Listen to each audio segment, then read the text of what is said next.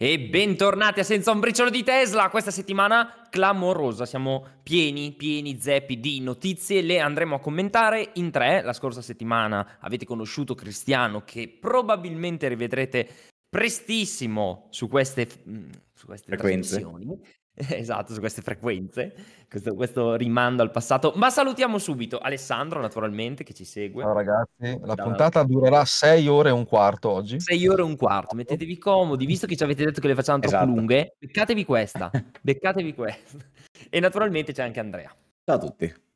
Allora, a parte gli scherzi, andiamo un attimino a fare quello che è il riassunto, secondo me, di questa puntata. È stata una settimana ricca perché ci sono tutti i dati delle consegne di Tesla, dell'elettrico, in giro per l'Europa, in giro per l'Italia. Abbiamo Elon che è andato a fare un podcast con Joe Rogan, che è praticamente uno dei podcaster più importanti a livello mondiale, e sono successe delle cose che, vabbè, adesso andremo a commentare. Abbiamo i dati dalla Cina, abbiamo i dati dalla settimana che ci mancano, no? Da commentare, dello scorso mese, quindi molto importante. Abbiamo delle notizie di Tesla riguardo il mercato olandese, costa un pochettino meno la Model Y, la commenteremo, qualcosina anche lato videogame. Andrea ha trovato questa chicca, questa recente introduzione in Gran Turismo 7, ma la commenteremo anche lei dopo, che non è niente di che, però è interessante. E poi Elon, perché comunque è importante, ha presentato XAI ufficialmente ieri l'altro su Twitter, su X, scusatemi, d'altronde si chiama XAI, e andremo a commentare anche quella che è una big news, nel senso che qui parliamo di ChatGPT, XAI, insomma tutto questo mondo meraviglioso di intelligenze artificiali. Vediamo un po' come si sfideranno. Direi di partire dai cari vecchi numeri, i numeri che ci piacciono. A quanto ammonta l'adozione dell'elettrico in Italia nello scorso mese? Provate a dire una cifra, una percentuale. Poco. 60-70% immagino, no? Un po' meno. No, siamo intorno al 4%. 4.1%. Pensavo peggio. Ecco, pensavi peggio.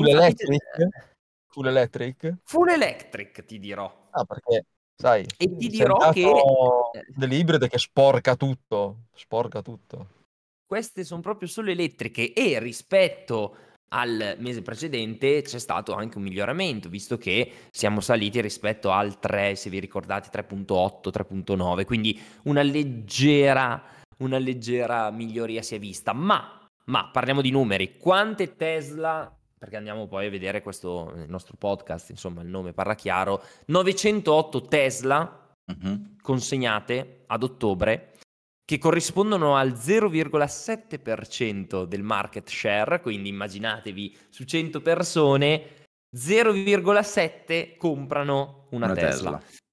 38, ma l'elemento più incredibile di tutti è che 38% di queste auto vendute sono Model Y, 59% sono state Model 3. Ma perché? Perché se si vanno ad analizzare i dati proprio nei dettagli, si trova come il 31 ottobre sia stato il giorno dove hanno toccato le consegne di Model 3, immagino Highland, dei numeri pazzeschi, cioè sopra le 200 unità, cioè, ma anche di più probabilmente. Quindi solo quel giorno sono state consegnate tantissime Model 3, che hanno poi sballato un pochettino le percentuali. Chiaramente parliamo di Model 3 Highland, quelle arrivate da una settimana e mezza, 2 settimane, ok, che solo adesso stanno iniziando ad essere consegnate, e lo abbiamo visto con i primi video che compaiono. Per esempio da Brescia abbiamo visto il service center che è assediato di Model 3 Highland. Stesso discorso Bologna, andate a seguire il solito Roland Pircher su X, lui ragazzi è stato fisicamente a Bologna. Io mi ricordo che avevo fatto un salto lì, Ale te lo ricorderai, no? Il service center di Bologna, e lì ci sono solo Model 3 Highland in questo momento.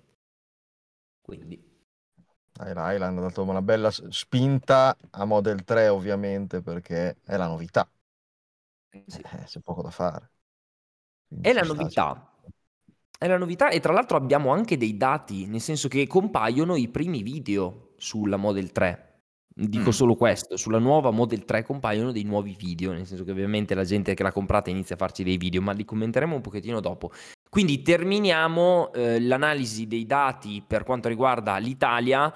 Miglior primo mese di trimestre di sempre, ok? Quest'ottobre, 90% in più rispetto a quello che era migliore fino a prima di quest'ottobre, e siamo year to date, che vuol dire da inizio anno a fine ottobre, va bene? Siamo al 230% di auto consegnate solo in questi mesi qua rispetto a tutto il 2022. No, okay. No, abbiamo già doppiato. Aspetta, rispetto a tutto l'anno scorso o rispetto allo stesso periodo dell'anno scorso? Rispetto allo stesso periodo dell'anno scorso, mi sa.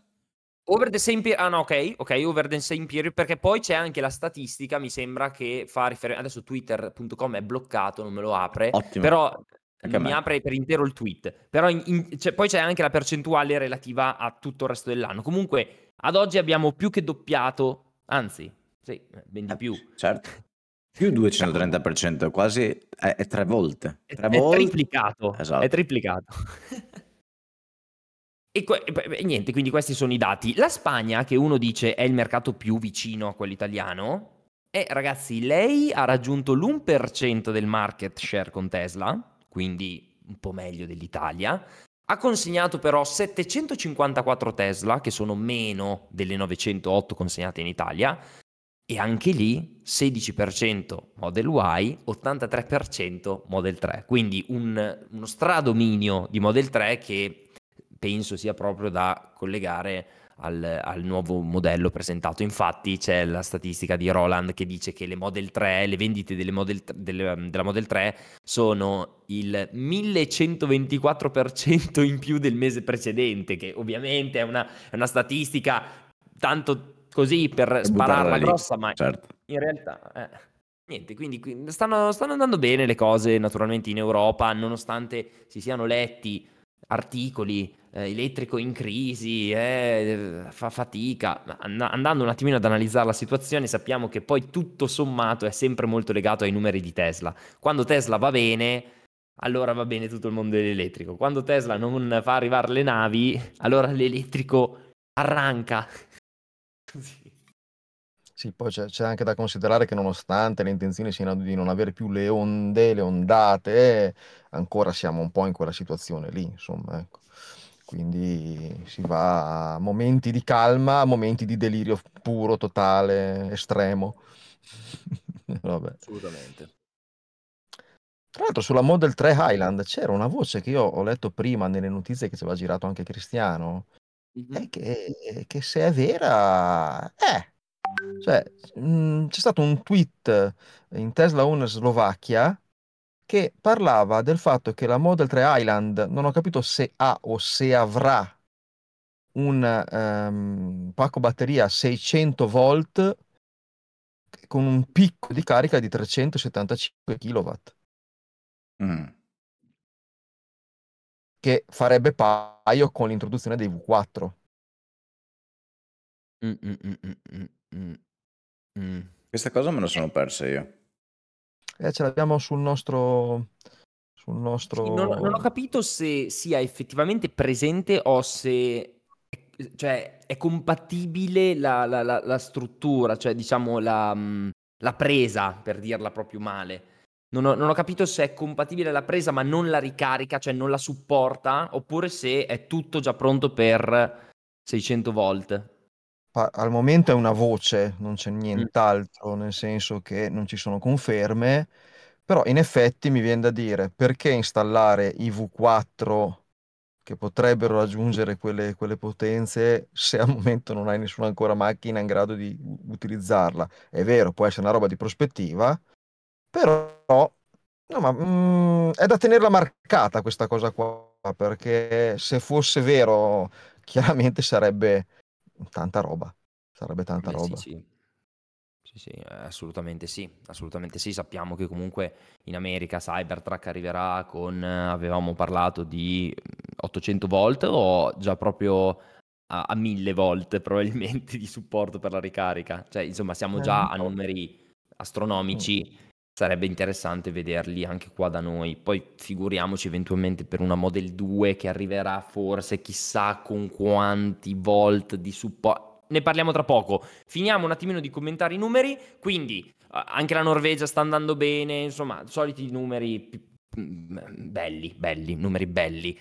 Chiudo il discorso con i dati cinesi, perché insomma è importante anche commentare come stanno andando le cose in Cina. Ci sono state 10.800 Tesla vendute da ottobre, dal 23 ottobre al 29 ottobre, quindi una cifra alta, non altissima, ma alta, che comprende già alcune delle prime Model 3, in realtà le prime Model 3 Highland hanno iniziato ad essere consegnate il 26 ottobre, quindi questi dati che vanno dal 23 al 29 smezzateli, perché il 26 ottobre in Cina hanno iniziato a consegnare le Model 3 Highland. In Olanda invece la Model Y crolla di prezzo, dal prezzo precedente arriva a 44.990 euro, che è una cifra molto importante perché rientra negli incentivi, quindi da lì dovete levare altri 2.950 euro di incentivo e se siete residenti in Olanda potete acquistarvi una Model Y per 42 euro. Quanto, scusa, che si è perso l'audio? Scusatemi, 42.000 euro per una Model Y in Olanda. Bene, naturalmente bene. Standard range. Ora, ottimo.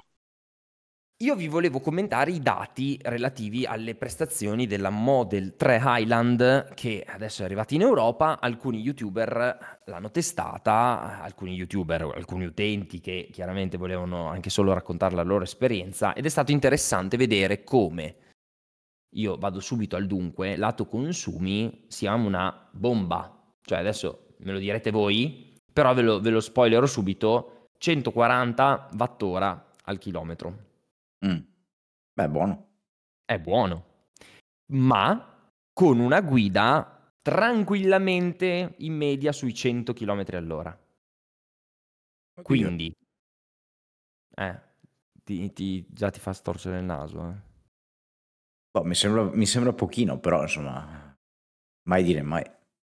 Allora, io riporto quello che ho visto. Questo è stato un video di questo utente, mi sembra olandese tra l'altro, proprio, che ha fatto un mega tour anche in Germania dove poteva andare a 200 eccetera eccetera. Allora, ricordiamo che la Model 3 Highland standard range, quindi stiamo parlando di quella contrazione posteriore, proprio la base, quella che se andate a vedere oggi sul sito la potete comprare a 42.490 euro, dichiara 513 km di autonomia. Ok. Ora, loro ne hanno ottenuti, diciamo, 420 di chilometri di autonomia con quello stile di guida. Però i dati, almeno a schermo, recitavano proprio 140 watt-ora a chilometro e una velocità media anche forse un po' più alta di 100 km all'ora. Loro avevano detto 110, però io ho detto stiamo un pochettino più bassi, perché ci in realtà può stare, in realtà c'è un amico che ha la Model 3 standard vecchio stampo, chiamiamolo così, ma abbastanza recente, e se non ricordo male lui mi diceva che lui ha anche una guida abbastanza sportiva, quindi neanche tranquilla, ecco. Poi sicuramente la usa anche la moglie, la macchina, quindi sicuramente un po' si bilancia. Però se non ricordo male mi diceva di 135-136 watt-ora su chilometro, i primi 7.000 chilometri, quindi insomma potrebbe anche starci. Con tante variabili, hanno utilizzato condizionato, cioè climatizzatore, tutte queste cose, c'era freddo là, le batterie si dovevano scaldare, non lo so, però il concetto è che questa prova pronti via ha portato questi numeri. Comunque secondo me non sono male, cioè andare su 140 watt-ora al chilometro mi sembrano niente male. È buono.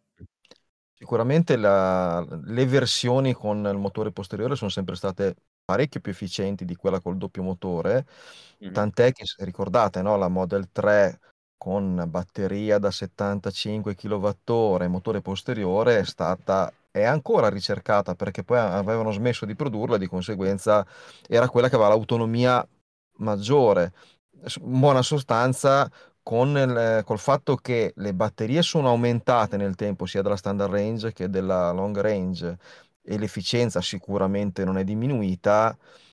Oggi comprare una standard range Highland vuol dire avere di fatto un'autonomia superiore alla mia Model 3 long range del 2019, Mhm.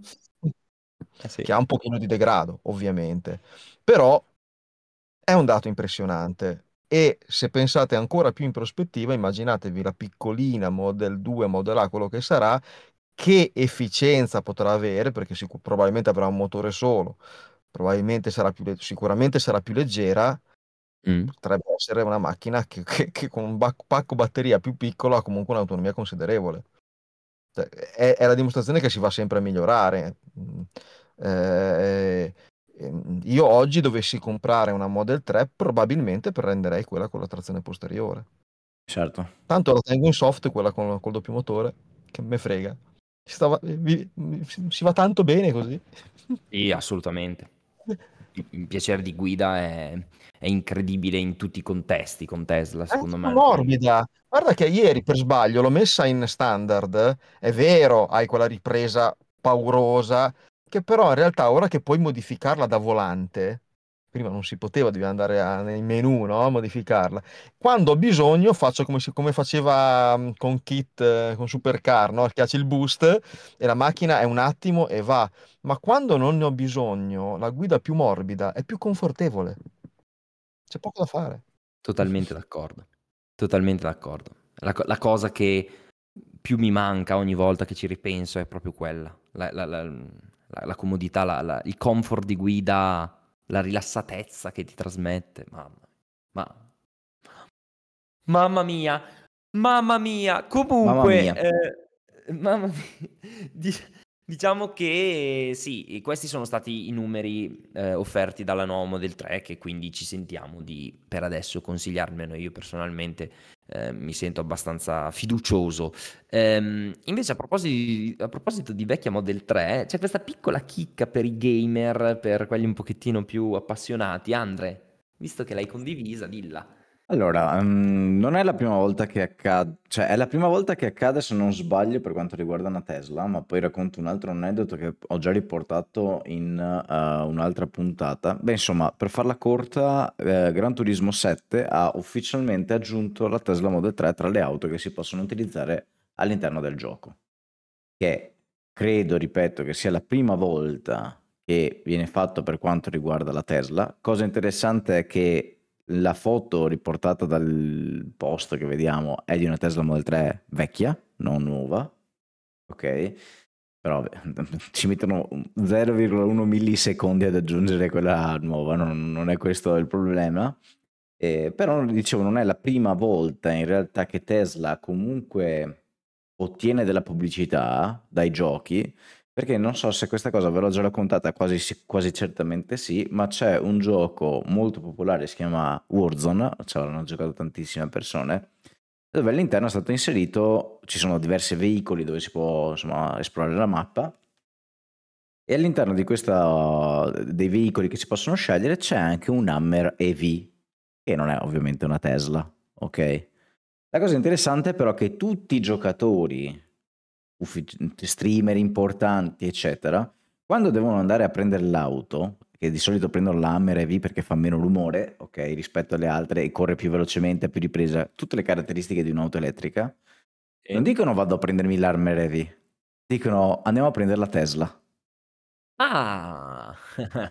che è una cosa, cioè, non so se la Hammer è piaciuta questa cosa, perché insomma loro hanno sicuramente fatto stretto un accordo con Activision per aggiungere la propria auto all'interno del gioco, per farsi, esatto, hanno pagato eccetera, e alla fine chi ne riceve i profitti, almeno parzialmente, è la Tesla, perché insomma viene riferita all'interno del gioco con vado a prendermi la Tesla, quindi è interessante anche quel lato lì, però insomma adesso almeno ufficialmente abbiamo un'auto Tesla dove probabilmente c'è stato come dire, un accordo tra le due case per aggiungerla appunto all'interno del gioco.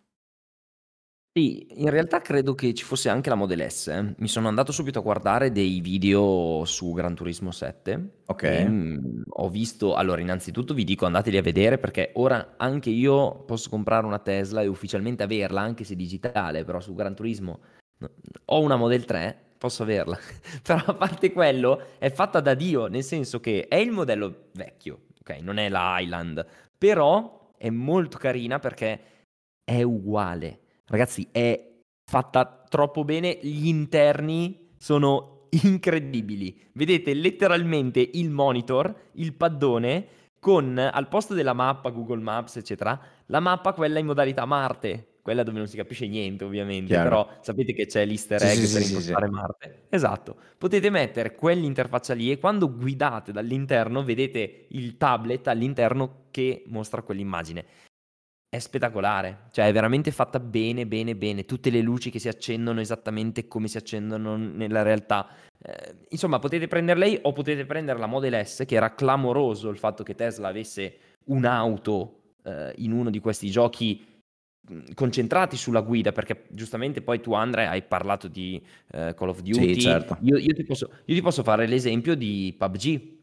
Cioè, anche lì è un altro gioco di guerra, chiamiamolo così, e in un certo periodo preciso la versione per mobile aveva ospitato, pensate bene, la Model Y appena costruita dalla fabbrica, cioè praticamente avevano inserito proprio delle mini fabbriche Tesla con all'interno la Model Y. Cioè, tu in questo gioco dove non c'entrava niente Tesla, cioè tu giravi per le colline con un fucile in mano, ok?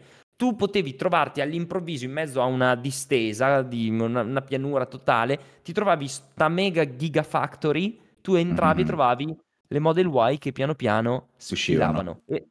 Sì, era una collaborazione strana, originale, che però aveva deciso di attivare, diciamo così, Tesla con la compagnia che si occupa appunto del gioco PUBG, e per un mese è stata così. Gioco molto famoso in India, quindi non so se è stata una mossa anche lì a livello di marketing, comunque in Asia è molto molto noto, probabilmente l'aveva sfruttato Tesla proprio per pompare ancora di più la diffusione della Model Y, che sappiamo fa dei numeri stratosferici in Cina e anche in tutti quei paesi lì, in Malesia, insomma, cioè, è veramente incredibile come Tesla comunque non sottovaluti il mondo della pubblicità, ma si è sempre molto attenta a farla in forma originale. Questa Model 3 su Gran Turismo 7 è una chicca, perché vi invito davvero ad andarvela a provare se foste proprietari di una copia di Gran Turismo 7 fatta molto bene. Adesso potremmo dire, invece di andare a fare il test drive, se non c'è voglia, c'è il Gran Turismo, ovviamente. Fatti un Eh, test drive sarebbe interessante vedere se poi hanno ripreso non solo i dettagli all'interno, graficamente, diciamo, di design all'interno della vettura, esterni ed interni, ma anche le qualità di guida, che immagino di sì, perché è un gioco di guida, quindi immagino che abbiano ripreso giustamente le prestazioni, la tenuta, il controllo di trazione, tutte quelle cose caratteristiche di Tesla Model 3, quindi Non solo, io ho fatto attenzione proprio a quello che hai detto tu, ho guardato la barra della ricarica della batteria, perché chiaramente c'è empty, full in stile benzina, però immaginatevelo con la batteria, e ho notato che quando il giocatore lasciava l'acceleratore aumentava la ricarica, quindi io immagino che ci perfetto. sia anche un sistema, cioè non so se col track mode venga disattivato, penso di sì, però in generale c'era secondo me anche l'opzione di mantenere la frenata rigenerativa attiva. Quindi al di là della batteria che è infinita, non è realistica, quindi non potete finire la carica, ecco, potete fare 100 giri, lei non si scarica a massima potenza, a 200 km all'ora. Però il punto è che comunque secondo me la frenata e quell'esperienza di guida viene anche riportata nel videogioco. interessante. Vabbè, così. Oh, giocare a Gran Turismo 7 su una Tesla. Nuovo video da fare. Ok. È ricorsivo il coso. Tra un po' Va arriverà il bene. Cybertruck, immagino.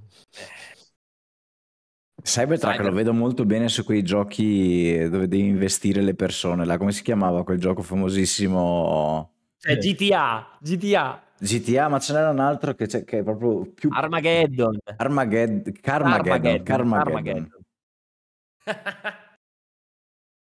E allora inseriamo questo discorso, questo tema del Cybertruck, perché cosa è successo? Gli hanno scaraventato addosso una freccia a una velocità folle. E a proposito di pubblicità, Tesla sa come si fa. Elon Musk è andato da Joe Rogan, Joe Rogan è più pazzo di Elon Musk, Joe Rogan gli ha detto: ehi, ma visto che sei venuto con il tuo Cybertruck, perché ormai Elon si muove solo col Cybertruck, che ne dici se testiamo la sua resistenza con una freccia? Ma non una freccia dell'arco del Toys, cioè una freccia di un arco super professionale, certo, quasi da guerra, io oserei dire. Praticamente l'ha scalfito un pochino, c'era un attimino la conca, non ha trapassato niente, un arco che probabilmente avrebbe bucato qualsiasi altra vettura al mondo. Vabbè. Ma scusami un attimo, rinfrescami la memoria. Joe Rogan è quello del famoso Spinello? Assolutamente sì, è okay. La terza puntata che fa con Elon Musk, quindi è terza volta. E sto giro a Spinelli niente?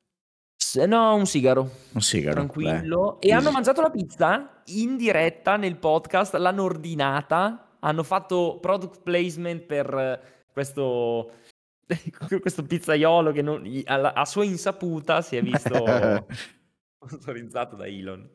Il titolo del podcast cos'è? Fatti non parole, una roba del genere. Sì, esatto. Dopo questa però. No, però fa molto ridere perché Elon, quando stavano ordinando la pizza, Joe Rogan ha detto: dai il nostro nome, di che Joe Rogan e Elon Musk. E poi Elon ha detto: no, meglio di no, non si sa mai se poi senti un sapore strano che non sai cos'è. Vediamo di non rischiare. Avrebbe detto: sì, io sono il Papa, sì. No, ma chi ci crede? No, comunque segnalo una piccola chicca per chi avesse Apple TV Plus. In The Morning Show, la serie, nella terza stagione è stato introdotto un personaggio che evidentemente è stato modellato su Elon Musk, perché è quello che ha l'azienda che fa i missili, eccetera eccetera eccetera. A molti ovviamente, insomma, diciamo che non è esplicitato, ma si capisce, ecco. Chiaramente Jeff Bezos, che sappiamo che... No. Ah no? Però no. Devo dire, qua facciamo un piccolo spoiler, che insomma si è portato a casa Jennifer Aniston, che scusate, se è poco. Ecco. Allora non è Elon non è interessato. Io avrebbe già fatto 3-4 figli. Esatto, se non fa figli non è Elon. No. Comunque, niente, intervista con Joe Rogan che vi invitiamo a recuperare. Tra l'altro interessante come Joe Rogan abbia una partnership esclusiva con Spotify. Cioè, lui lavora proprio solo con Spotify in esclusiva per il suo podcast, ma per questa puntata ha offerto le prime 2 ore in chiaro, diciamo così, su X. Quindi probabilmente fa parte di una collaborazione ulteriore con Elon, che ha chiesto: ehi sì, io vengo da te, ma le 2 ore iniziali di questo podcast che dura 3 ore... mettile su X, perché voglio che la gente vada su X a guardare quello che ci siamo detti. Ok? Mm-mm. E bene. Niente, quindi tra l'altro ho specificato e chiudo il discorso Cybertruck, allora Cybertruck, vi dico anche questa, è stato visto tutto wrappato di nero, spettacolare, guidato da Franz von Holzhausen per le vie della California, è spettacolare, vi invito ad andarlo a vedere su internet, chiaramente non in California, se volete andare in California andate pure, ma su internet. E soprattutto Elon ha detto che per l'evento del 30 novembre, ragazzi, non manca tanto, ci saranno dei video, usciranno dei video, sempre sulla falsariga della freccia che si scontra e distrugge la portiera, con altre armi. Quindi quando abbiamo visto la fiancata tutta bombardata di proiettili, ma quello è tutto un test per un video che uscirà durante il giorno della presentazione. E perché pensate che il crash test finalmente non venga mostrato il giorno della presentazione? Maledetti che non ci hanno fatto vedere come andava a finire, se vinceva Cybertruck o il muro. e tutti dicevano vabbè, mi sa che il muro non se la passa bene, però faranno un confronto tra il Cybertruck e il Nokia 3210. Quello sarebbe tipo bomba totale se lo facessero. Se non lo fanno loro, lo fa uno youtuber 100%, ironicamente, però. Io mi immagino la catapulta, sai, le cose tipo... Però sì, era per parlare di pubblicità, cioè Tesla sa come fare pubblicità in maniera abbastanza accattivante, e in questo caso con Joe Rogan Elon ha proprio pescato due piccioni con una bella fava, diciamo così. Probabilmente è la prima volta che quando hanno fatto il crash test il voto l'hanno dato al muro del crash test più che al Cybertruck.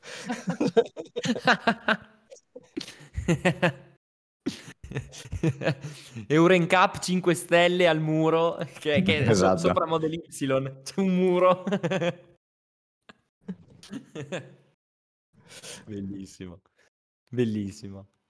Va bene, ora abbiamo parlato della Model 3, abbiamo parlato del Cybertruck, abbiamo parlato un po' di tutto.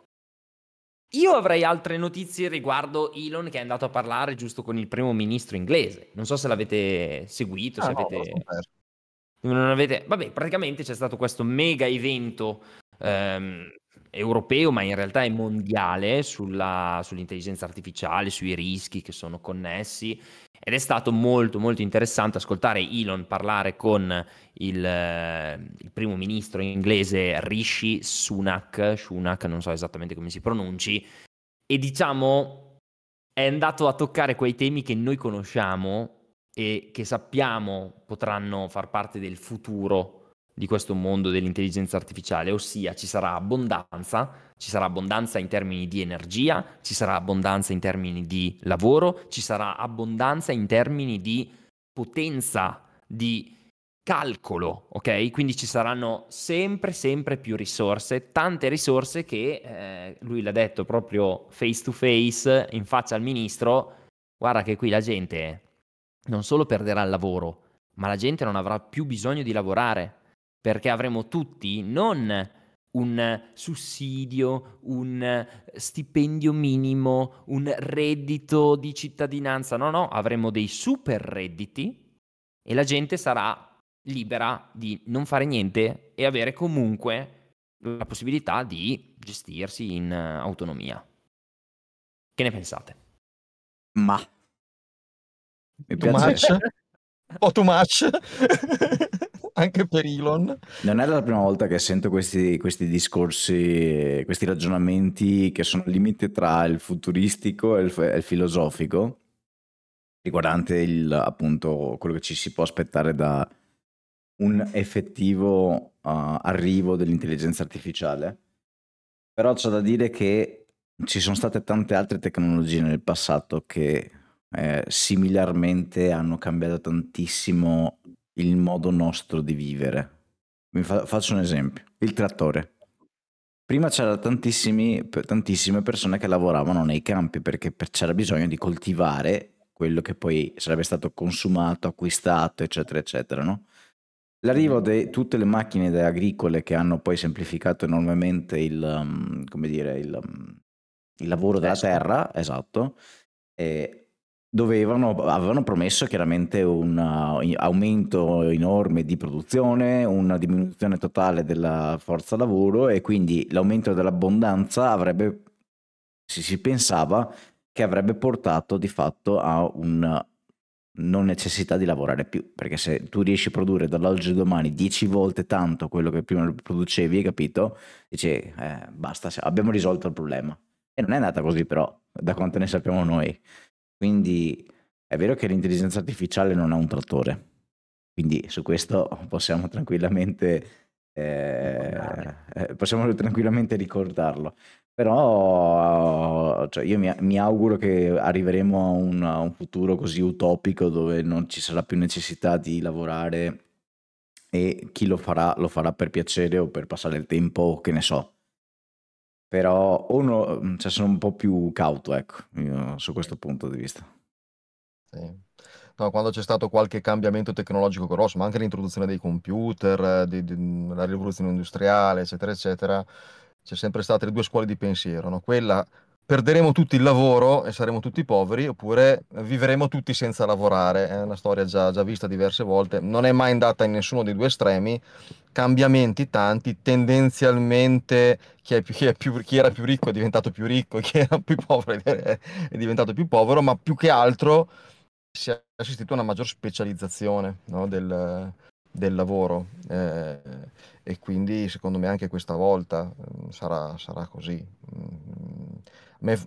Fa un po' specie quando vedo magari che il livello di alfabetizzazione informatica è così basso nel nostro paese, anche rispetto ad altri, perché quello sì è un problema. Quello è un problema, perché sarà sempre di più uno strumento di lavoro, sempre di più, a diversi livelli ovviamente. Andrea ovviamente ha un livello, essendo un programmatore primario, ma anch'io che faccio un lavoro che di per sé non è un lavoro informatico, lavoro su un computer 10 ore al giorno, e anche chi non ci lavorava dovrà averci a che fare. Questo sì. Ma dici per l'introduzione dell'intelligenza artificiale, o che mi sono perso la prima? In generale, pensa, io lavoro in banca, no? 20 anni fa in banca non c'erano i computer, 25 anni fa. Chiaro. Si lavorava con le calcolatrici, si lavorava anche lì, a un certo punto è stato introdotto, quindi sempre in più settori diventa il tuo strumento di lavoro o uno dei tuoi strumenti di lavoro, no? Un architetto una volta faceva i disegni a mano, ora viene e ti fa il progetto in 3D della casa, deve sapere usare almeno quel programma. Certo. Però... quindi è così. Cioè... In entrambi i vostri ragionamenti c'è questo elemento, che sia il trattore, che sia il computer, che è uno strumento, cioè è un mezzo che ottimizza dei processi, che va conosciuto, cioè va saputo guidare il trattore, va saputo utilizzare il computer, però sono sempre degli strumenti, delle armi che tu dai all'essere umano per ottenere chiaramente poi degli altri risultati più complessi, più velocemente, più affidabili, soprattutto più sicuri, motivo per cui le cose vanno meglio, la gente vive sempre di più, ci sono sempre meno pericoli teoricamente rispetto al 1800, quando si girava e se beccavi il raffreddore morivi, non lo so, ok. Il punto però è sempre che stiamo parlando di strumenti. Se noi iniziamo a vedere lo strumento come qualcosa di indipendente, cioè qualcosa che veramente non ha più bisogno dell'approccio umano, cioè il ruolo umano sarà solo regolatore, cioè sarà solo un ruolo da controllore, che è comunque un ruolo. Perché comunque se voi pensate a, che ne so, i treni, l'uomo è lì che controlla se il treno va bene, cioè, sì, poi dice vai avanti, fermati, frena, però il concetto è controlla che tutto va bene, il lavoro lo fa il treno da solo. Adesso faccio un esempio, probabilmente non è neanche corretto perché il treno non è proprio così, però immaginatevi di essere in un videogame gestionale dove avete la vostra città e tutto funziona, voi guardate se i numeri vanno bene e lasciate andare. Lei vi produce risorse, soldi, crea nuovi prodotti, mezzi, quello che volete. Voi non fate niente, voi guardate solo, se dite solo ascolta questa cosa qua, falla un pochettino meglio di là, quella lì spostala un po' più a sinistra vicino alla strada X. E quindi secondo me bisogna proprio ragionare con questa idea utopistica. Chiaramente stiamo parlando di film di fantascienza, dove dal mezzo si passa a creare un'entità a sé stante indipendente che può fare qualcosa in seguito a un comando. Cioè, se io devo montare un video, io ho bisogno di prendere degli ingredienti e dire questo va qui, questo va qua, questo va qui, questo va là. Nel momento in cui invece arriviamo al punto dove io dico ehi tu, fai quello che prima facevo io, di prendere e spostare, cioè voglio che quel lavoro lì lo faccia tutto tu. Cioè io dico esattamente al programma di editing, ascolta questi sono i video che ho fatto, mettimeli in modo tale che sia un video accattivante, veloce, sportivo, che ne so, basta. Cioè io do la formula, ma il lavoro lo fa lui. Oggi il lavoro lo devo fare io. Lui per me è il mezzo, è il trattore, è il computer, è un mezzo che mi permette di ottenere un risultato. Un domani lui non sarà il mezzo, sarà il creatore. Io sarò solo quello che gli darà l'istruzione. Fammelo così, fine. Beh, cioè, cambia la qualità del mezzo, cioè cambia lo strumento, ma alla fine è sempre uno strumento. Cioè, se questo è il tuo massimo che riesci a pensare, diciamo, no? Cambia solo quanto è in grado di fare. Faccio un esempio. Trattore che ti fa solo che ara e basta, che fa la reggiatura e basta, e trattore che fa la reggiatura insieme pianta e che so estirpa anche le erbacce. Hai capito? Cioè, è questo il passaggio che stai facendo tu. Da un trattore che fa solo una cosa a un trattore che fa tantissime cose insieme. Totalmente d'accordo, perché tu dici, ovviamente, tu adesso stai tagliando tutte le clip e le metti una vicino all'altra e crei il video. Un domani tu non metterai più vicine le clip, però dovrai cercare di capire come fare. Però il concetto è, nel momento in cui tu dai solo un'istruzione, allora quello lì rimane il mezzo. Ma è un mezzo indipendente che lavora da solo, fa tutto lui totalmente. Già oggi fa tutto lui, cioè già oggi il computer processa l'immagine da solo, mi mostra sullo schermo in alto a destra da solo l'immagine corretta, cioè lo so che sono già indipendenti per un certo aspetto, non siamo lì a dover programmare ogni giorno il programma di editing per fare il video. Quello che dico è, nel momento in cui dai solo l'istruzione, cioè proprio solo la frase, a quel punto lì lui è il tuo strumento sicuramente per fare quello che tu vuoi, l'istruzione. Però nel momento in cui gli dici fai per tutto il mese questa roba qua, tu non gli devi più dire niente, perché lui vive da solo, indipendente. Cioè gli dici crea robe nuove ogni settimana. Ma allora la competenza diventa capire quello che gli puoi far fare e come. E qual è la cosa da dirgli giusta? Cioè sì, si sposta la competenza, sì. Ma la domanda cruciale resta di chi è quello strumento, chi ce lo ha in mano.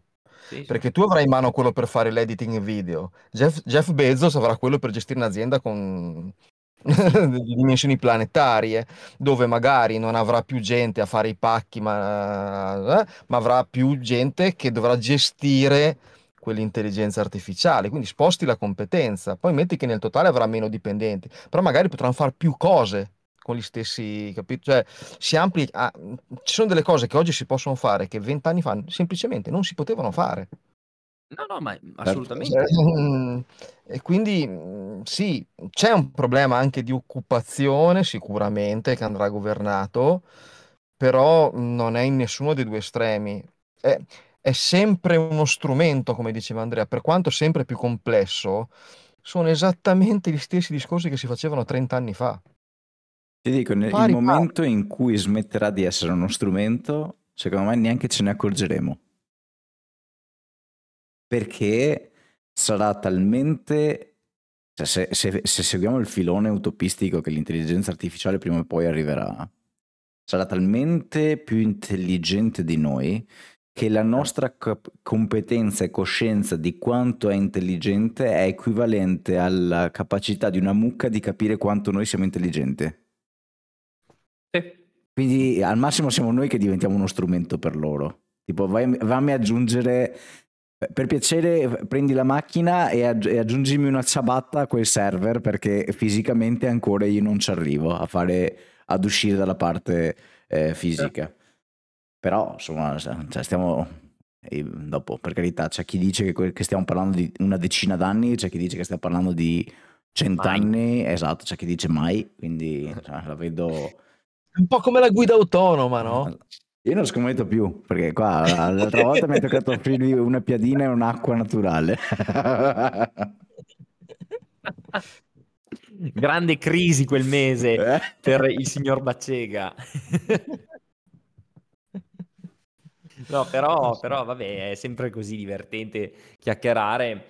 Sono molto d'accordo con quello che hai detto tu, Andrea, nel senso che non ce ne accorgeremo mai. Infatti tutti quelli che dicono ma se l'intelligenza prenderà il sopravvento ci sterminerà, no, in realtà sarà talmente tanto superiore da dire questi esseri teniamoceli buoni, diamogli quello che vogliono, un po' di intrattenimento, un po' di... che già lo fanno oggi concettualmente gli algoritmi, cioè che alla fine è sempre quello, no? Dare in pasto le cose che ci piacciono, che tanto non siamo una minaccia per loro, perché saremo talmente più stupidi che chi se ne frega? L'intelligenza artificiale dirà, ma chi se ne frega di sti poveri cristi che ci hanno inventato?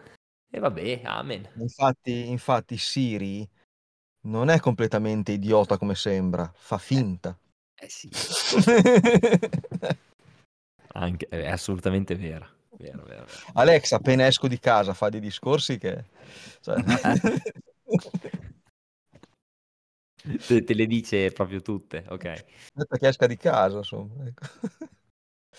Vabbè, comunque a proposito di intelligenza artificiale, allora introduciamo anche XAI, che è questa sorta di alternativa a ChatGPT che ha creato Elon insieme ad altri sviluppatori.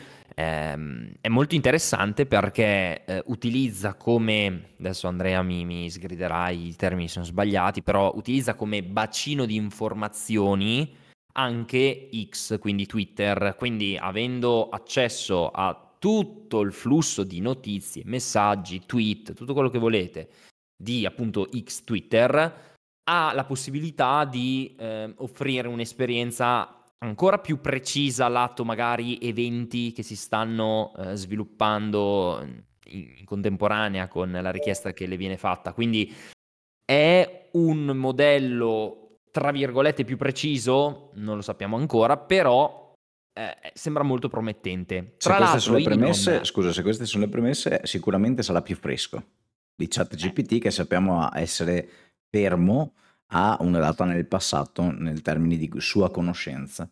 Mentre se queste sono le premesse, è probabile che loro puntino sulla freschezza delle capacità di intelligenza artificiale di portarti e di darti magari il riassunto. È successo dico una cosa a caso, è successo un terremoto ieri, se lo chiedi a ChatGPT ti dice mi dispiace, non so di cosa stai parlando, lì magari ti fa tutto il riassunto, no? Allora poi dimmi quanti sono le vittime fino in questo momento, puoi essere un po' più, ecco, un po' più sul pezzo. Magari ti dice, e tu dove abiti? Sicuro.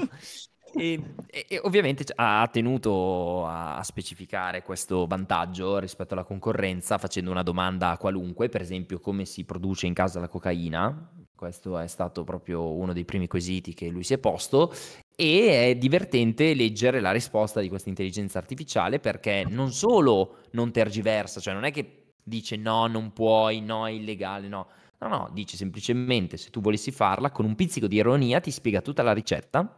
E alla fine ci inserisce anche la battuta, perché ha detto Elon che questa intelligenza artificiale deve essere simpatica, cioè deve smorzare senza essere troppo politically correct, deve insomma metterci sempre quella vena un po' pazzerella umoristica, e insomma Elon ci ha tenuto a specificare questo dettaglio. Vediamo, arriverà per gli utenti Premium Plus, perché adesso ci sono nuovi livelli di premium soldi. Su X, arriverà per tutti gli utenti X con abbonamento premium plus o qualcosa ancora più alta, comunque quello da $30 al mese.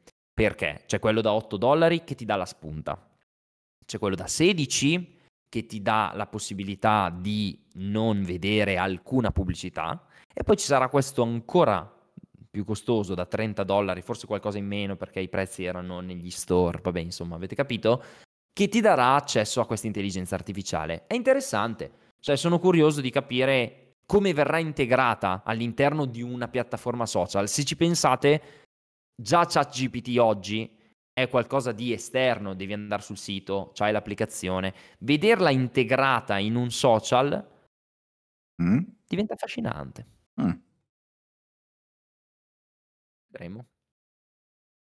E tra l'altro ha specificato poi, per collegarci a Tesla, che tutta la flotta di Tesla con tutti i computer capaci, ecco, di elaborare dati per l'intelligenza artificiale, esattamente come sarà il Robotaxi, lui ha fatto l'esempio, quando saranno parcheggiati saranno tutti potenziali computer che Tesla potrà sfruttare per altra potenza di calcolo per la sua XAI, quindi queste sono frasi un po' così. Beh, questa cosa l'avevamo già ampiamente trattata anni fa, se non ricordo male, anche qui nel podcast, elucubrando sulla possibilità di Tesla di prendere tutte le macchine che non stanno facendo niente in questo momento, e vista che c'è una potenza di calcolo considerevole all'interno di ogni singola vettura, metterle in qualche maniera in rete e farle collaborare per degli scopi X. Quindi mi pare che anche Elon stesso l'avesse detto in una delle riunioni, adesso non ricordo esattamente se era quella con gli investitori o era una presentazione, forse era l'AI Day, forse, adesso non mi ricordo. Comunque gli era stata proprio fatta questa domanda e aveva detto sì, potenzialmente potrebbe diventare una rete di calcolo distribuita molto, molto interessante, molto potente. Quindi, anzi, quella roba lì vale soldi, cioè quella roba lì, quindi stupidi loro se non decidono di dare la possibilità ai propri clienti di marginarci sopra, del tipo io ho la macchina attaccata al fotovoltaico, non sta facendo niente, bla bla bla, attivo una flag dove gli dico: caro Tesla, se volete potete utilizzare la mia potenza di calcolo per fare quello che vi pare, mi pagate quello che ovviamente sarà il prezzo e io decido se attivare oppure disattivare questa funzionalità. Wow. Si chiama Grok, intelligenza artificiale. Vedi? Invece che ChatGPT o Bard, Grok. Vabbè.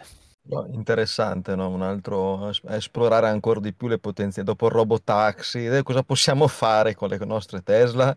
Anche questo. Tra l'altro, un'altra cosa interessante è sono venuto fuori un articolo sulle differenze tra il full self-driving beta 11, versione 11 e versione 12 rispetto anche all'hardware 3 e all'hardware 4.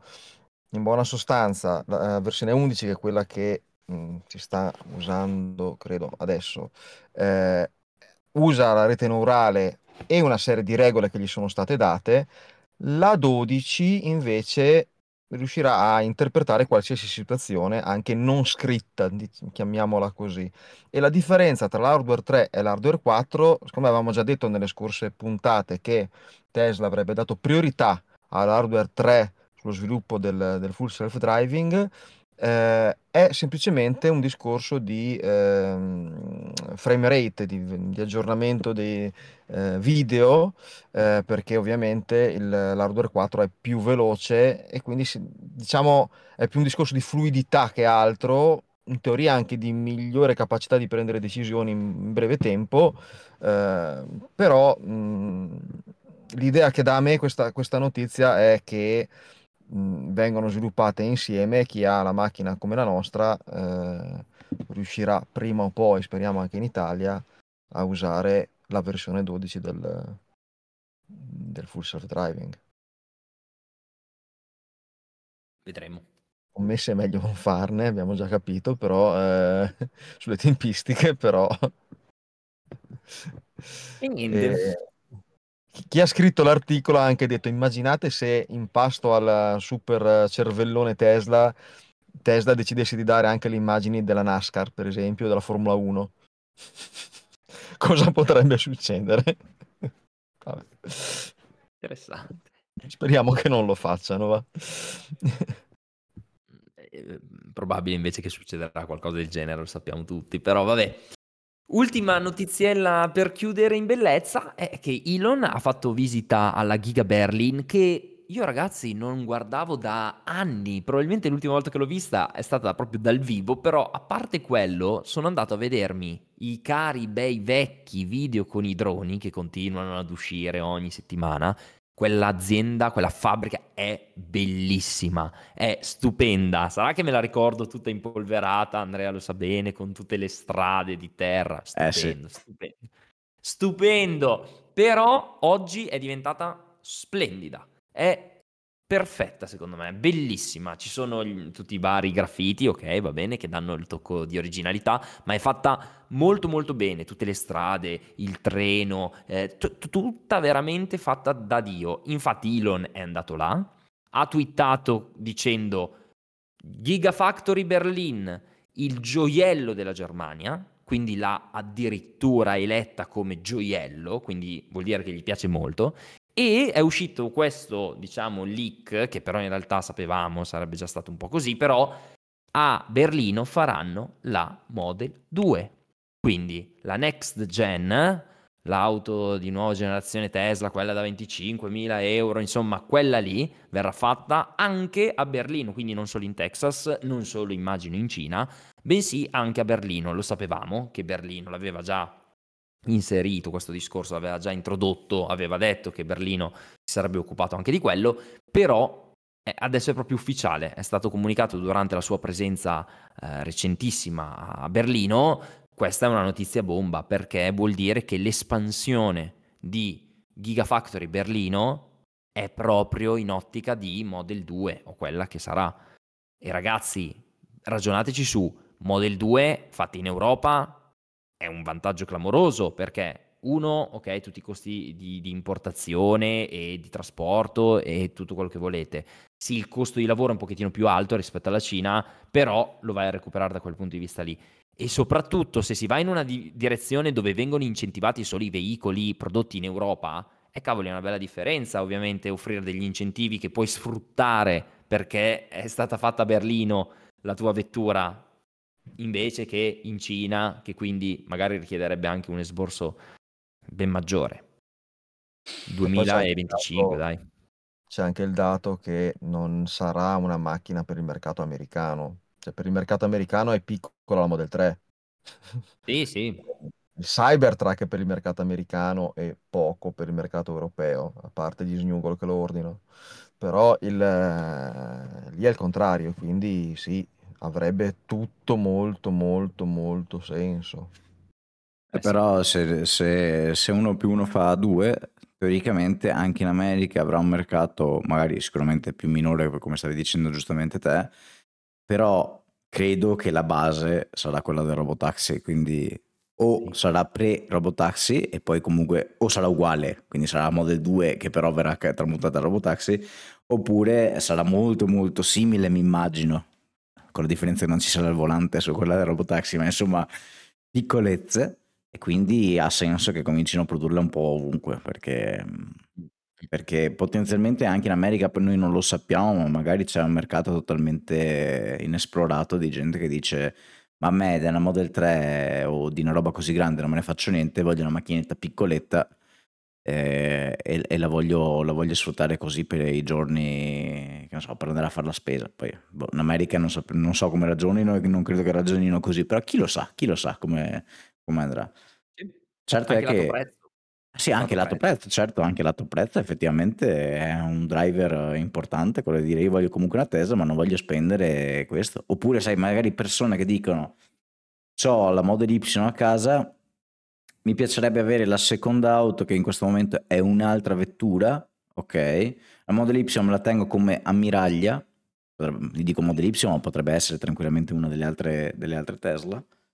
E però cambio l'altra con qualcosa di più piccolo, che potrebbe essere la Model 2 o Model quello che sarà. Quindi potrebbe tranquillamente essere anche quello un punto di ingresso per le persone in America, dico, per acquistare la nuova vettura. Oddio, è anche qui lo stesso ragionamento è validissimo, perché prima di prendere la Model Y il mio pensiero era: tiro avanti con la Zoe finché non arriva la Model 2, e poi quando arriva la Model 2 prendo la Zoe, la vendo e mi prendo la Model 2. Quindi immagino che ci saranno tantissime persone che fanno lo stesso ragionamento anche qui. Sicuramente. Benissimo. Bene, io ho finito. Le abbiamo dette tutte. Incredibile. Tutte. Ce n'era. Super densa. Puntata densa. Bene ragazzi, siamo in linea, anzi, anche giusti, e quindi mandiamo un saluto a Cristiano da Istanbul, che quindi porta il podcast in terra turca, e dove è sicuramente già il primo podcast a livello nazionale. Poi ci ascoltiamo tra una settimana, direi. Intanto, come sempre, andate a vedere cosa mettiamo in descrizione, guardate, c'è sempre qualcosa di interessante. Ciao ragazzi. Bene. Alla prossima. Ciao.